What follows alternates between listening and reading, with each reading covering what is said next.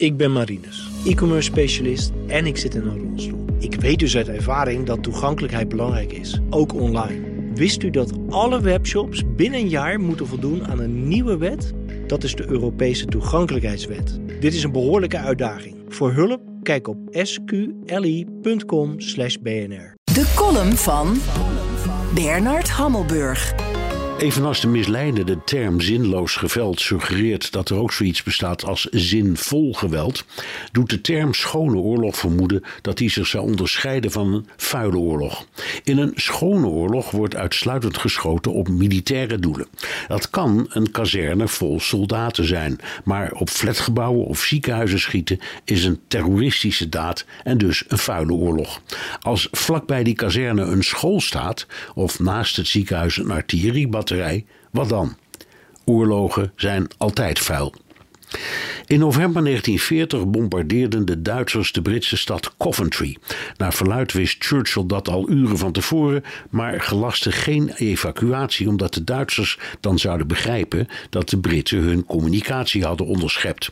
Als dat waar is, beging Churchill dan een oorlogsmisdrijf. In februari 1945, toen Nazi-Duitsland feitelijk al had verloren, gooiden de Britten en Amerikanen Dresden plat.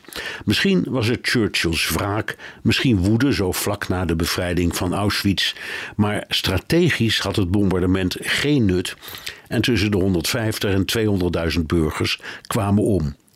Oorlogsmisdrijf?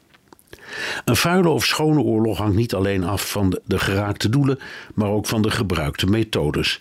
Na hun geklungel in de eerste fase van de oorlog hebben de Russen een lesje geleerd. Defensie-expert Michael Peck dook in de opbouw van het front, waar de Russen gigantische versterkingen hebben aangelegd en duizenden mijnen hebben geplaatst. De troepenmacht bestaat vanaf het front naar achteren uit veroordeelde gevangenen, dienstplichtigen, beroepsmilitairen en spetsnascommando's.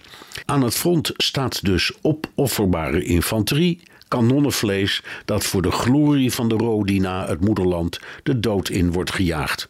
Oorlogsmisdrijf? Eric Miller van de Amerikaanse denktank Rand onthult in de Moscow Times de schaduwzijde van de Oekraïnse inzet. Sinds 2014 vechten milities uit Tsjetsjenië, Rusland en Belarus mee, niet omdat ze warme gevoelens koesteren voor team Zelensky, maar om hun eigen ambities te verwezenlijken. De Tsjetsjenen willen onafhankelijkheid, de Wit-Russen willen Lukashenko omleggen.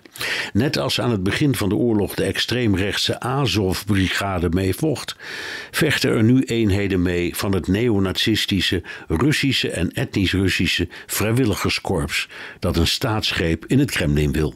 Allemaal mannen die zogezegd staan te popelen om oorlogsmisdrijven te plegen. De dood van onschuldige burgers is het gruwelijke refrein van elk oorlogsrelaas. Om te winnen vraagt Zelensky niet om artsen, verpleegkundigen en pleisters, maar om wapens. Om door de Russische linies te breken. Wat daar klaar staat, is het Russische kanonnenvlees. Maar ja, dat is een militair doel, dus het mag. Ik ben Marinus, e-commerce specialist en ik zit in een rolstoel. Ik weet dus uit ervaring dat toegankelijkheid belangrijk is, ook online. Wist u dat alle webshops binnen een jaar moeten voldoen aan een nieuwe wet? Dat is de Europese toegankelijkheidswet. Dit is een behoorlijke uitdaging. Voor hulp kijk op sqli.com/bnr.